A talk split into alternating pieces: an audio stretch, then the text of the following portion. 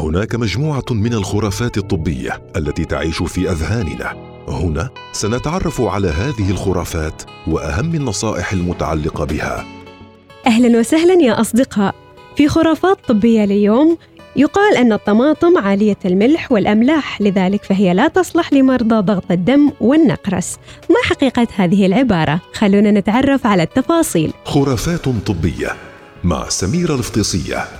الطماطم مظلومة ليس بها لا ملح ولا أملاح وهي تناسب مرضى مرض ضغط الدم ومن يعاني من النقرس. الطماطم كونها عالية البوتاسيوم قليلة الصوديوم لذلك فهي تصلح كثيرا لمرضى ضغط الدم. كما أنها قليلة حمض اليوريك والبورين وعالية بالمحتوى المائي فهي مناسبة جدا لمرضى النقرس.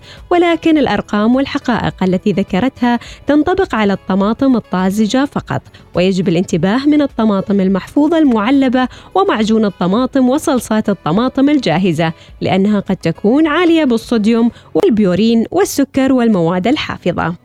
خلونا نروح وأخبركم عن قصة الطماطم. يرجع أصل الطماطم إلى أمريكا الجنوبية. حيث كانت تزرع. وهناك خلاف هل تصنف الطماطم ضمن الخضروات أم الفواكه؟ في, أول مراحل استئناس الطماطم كانت فاكهة صفراء اللون مماثلة في حجمها لطماطم الكرز ونمت على أيدي الأزتك في المكسيك الوسطى. وكلمة طماطم بالمناسبة تأتي من الأساس من كلمة من حضارة الأزتك القديمة وتعني الثمرة المتورمة.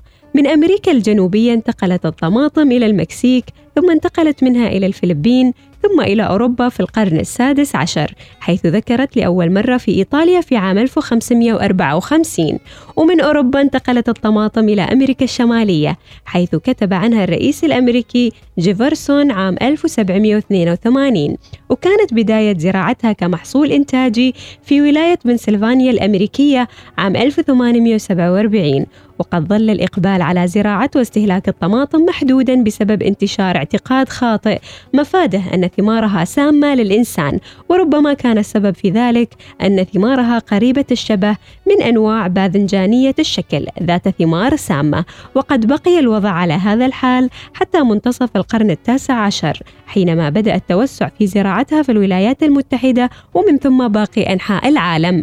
الطماطم أو البندورة كما يطلق عليها في بلاد الشام غنية بالفيتامينات، المعادن، الألياف، البروتين، الكربوهيدرات وتكاد تخلو من الدهون والكوليسترول، وهي مصدر ممتاز جدا للألياف، البوتاسيوم، المغنيسيوم، الفسفور والنحاس، بالإضافة إلى الثايمين والنياسين، وأخيرا مادة اللوكوبين المفيدة جدا. هل سمعتم عن كنز الليكوبين في الطماطم؟ اللوكوبين هو الصبغة الحمراء الطبيعية اللي تتكون في ثمار الطماطم الناضجة وتعتبر من مضادات الأكسدة القوية اللي اكتشفها العلم الحديث وتلعب دور هام في حماية الأنسجة من الأكسدة الضارة.